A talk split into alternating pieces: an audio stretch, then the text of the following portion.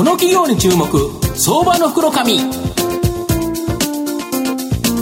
このコーナーはマイナンバーセキュリティのパシフィックネットの提供 SBI 証券の政策協力でお送りします。からは、相場福の神、SBI 証券投資調査部、シニアマーケットアナリスト、藤本信之さんと一緒にお送りします。藤本さん、よろしくお願いします。毎度、相場の福の神こと藤本でございます。メリークリスマスなんですが、すね、どうもマーケット、クリスマスプレゼントくれないですね。しょぼいっすね。なんかちょっとシャシャキッとしないですよね、今日ね。ねまあ年内今日最終日ということで、うん、まあ来週月曜日から期待したいなと思いますが、はい。はい。で今日はですね、えーと、実は番組で初めてなんですけど、うん、まあ、2回目の出演企業と、まあ、前回ちょっとかなり株価面白かったと思うんですが、まあ、今日はですね、証券コードが、えー、3043、えー、ジャスタック上場のモジレ、えー、代表取締役 CEO の、えー、松村明さんにお越しいただいてます。松村さん、よろしくお願いします。よろしくお願いします。このモジレさん、えー、前回も出てたんですけど、えー、東証ジャスタック上場で、現在株価950円ということでございますので、売買単位100株ですから、まあ10万円弱で買えると。いう形になってます。で、企業向けにパソコン、サーバーの保守、えー、管理、障害対応等自宅などですね、いわゆる企業の、えー、いわゆる情報システム部、これが対応することをオーダーメイドで、まあ、自宅してくれるという会社なんですが、まあ、パソコンやネットワークなど、企業のですね、この IT に関する困ったことを解決してくれる企業と、まあ、非常に便利な会社だと。思います。で、ストック型ビジネスでどんどん積み上げていくんですけど、うん、まあ、既存顧客のリピート率が非常に高いですし、また新規開拓することによってですね、売上高を増やしていると。で、実は、あの、後ほど聞くんですけど、自動パソコンなどの新サービスがありですね、まあ、注目される企業と。いうことで、今回2回目の登場なんですが、社長、あの、御社のですね、提供する、このアウトソーシング事業、ちょっと簡単に説明していただきたいんですが。はい。はい、えっと、まずですね、前提として、はい、えー、ちょっとうちの事業から離れるんですけど、はい、今まで日本の IT 業界っていうのは、はい、あの、自分たち、自社がですね、得意で儲かることしかしてこなかった。うん、まあ、そうなんです。こういう部分がございまして、まあ、いわゆる、あの、悪名叩き、あの、IT 業界のセリフとして有名な、それは契約の範囲外で私たちの仕事じゃありませんってやつなんですね。はいで、まあ、例えば、あの、ある企業様で、パソコンの修理をする契約を結んでたとします。はい。で、あの、でも、パソコンにコーヒーこぼして機械壊しちゃったなんていうことも、まあ、多々あるわけじゃないですか。まあまあまあ、はい。で、でもそうすると、急にそれはユーザー企業さんの責任で、まあ、責任は責任なのかもしれないんですけど、うん、えっと、修理に普通より時間がかかる。まあ、こんなようなことはよく起こるんですね。うん、あとは、まあ、新しいシステムを導入しようなんて言って、まあ、検討して交渉していくわけですけど、はい、その時は、当然価格交渉っていうのはユーザー企業さんがする仕事っていうふうになってるわけですけど、はいはい、実際はユーザー企業さんは IT の専門家じゃありませんし、うん、まあ IT システムも高額なので、どこをどうすれば適正な価格になるか安くなるかなんてことはいちいちご存知ないわけですね。すねはい。で、まあこんなような日本企業に存在する、うん、まあ IT 投資の無駄ですよね、こういうことって。で、これをまあなくしていく。これが大きく言うと私のモジュレの仕事であり、使命なんですね。なるほど。で、まあ今の例をちょっと取らせていただきますと、うん、あの、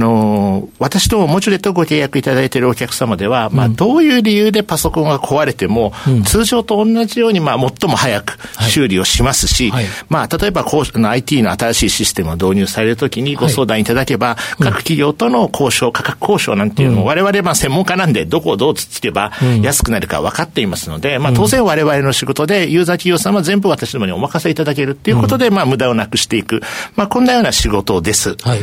で、まあ、あと、これ以外にもですね、世界初のコンピュータウイルスなんかが出ちゃうことがあるんですけど、まあもちろん単独ではない、そういう専門企業と協力してですけど、うん、えっと、そういうものをですね、徹夜で修復していったりというようなところとか、うん、まあ細かいところでは特殊なケーブルが断線してしまうと、はいはい、まあお困りになるんで、もう走ってって、あの、秋葉原に行ってですね、専門の業者にそういうケーブル作らせて、もうそのままお持ちして、その日のうちにもう修理を直してしまおうと。うん、まあこんなようなことまでやらせていただくっていうのが私どもの仕事です。何でもやってもらえる。そうです。IT で何でもやってもらえるそうです、そうです。ですから、あの、まあ、常にお客様の立場で考え、動くことができる、まあ、IT の何でもやなんですね。なるほど。はい。で、お客様からは我が社の用心棒だ、IT の用心棒だなんて言われることもあるくらいなので、まあ、何でもやなんだと思います。なるほど。まあ、御社の場合、常にですね、お客様の視点に立つと。まあ、これがですね、モットーだと思われるんですけど、まあ、これを実際に具現化している、まあ、先ほどおっしゃられた部分はあるかと思うんですが、もうちょっと教えていただきたいんですが。はい。えっと、先ほどもちょっと申し上げました通り、うん、えっと、多くのお客様でですね、あの、いわゆる価格交渉まで含んで、まあ、相見積もり、コンペティション、ああの、価格交渉っていったところまでモジュレが代行させていただいているのも、はい、その一つですし、はい、まあ、それ以外にもですね、いくつかのお客様では、あの、モジュレがですね、まあ、こう、代行させていただいている業務そのものがあるわけですけど、その業務改善提案、まあ、通常は社員の方が行うことが多いわけですけど、こういうところまで受けたまっていたりですね、そんなようなことがあります。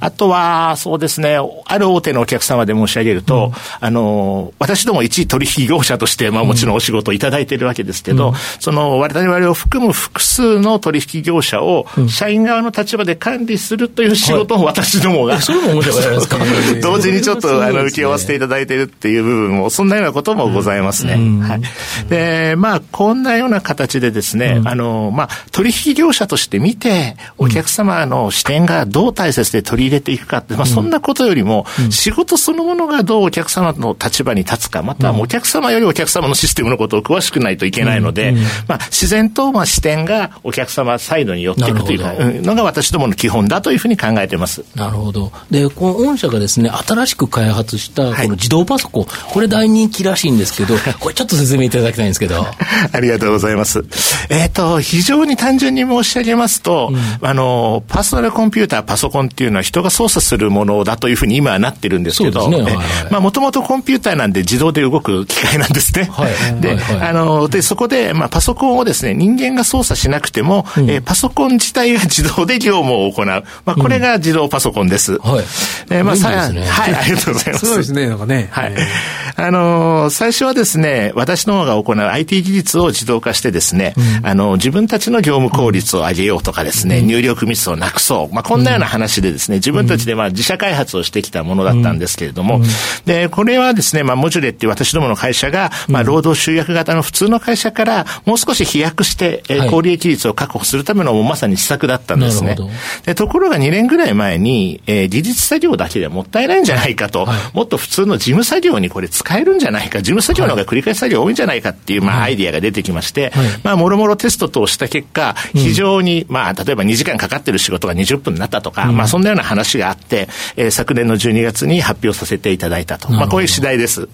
ほど。えー自動パソコンを使っていただきますとですね、うん、えっ、ー、と、ほとんどが、あの、業務が4分の1時間以下の時間で、まあ、できるようになるんですけど、うん、まあ、これはこれとして、えー、パソコンがカチャカチャ自動で動いている時間でして、うん、一番我々自身も驚いたのは、人間はそのアイコンを一つクリックするだけ、これで次の仕事にかかれるの。あとはパソコンが勝手にやっているという状態なので、まあ、誤解を恐れずに申し上げますと、まあ、企業内に点在する、えー、いろいろな繰り返し作業。これが、まあ、全部2秒で終わると言っても、まあ、過言ではないと思うんですね。なるほど、クリックするだけで。はい。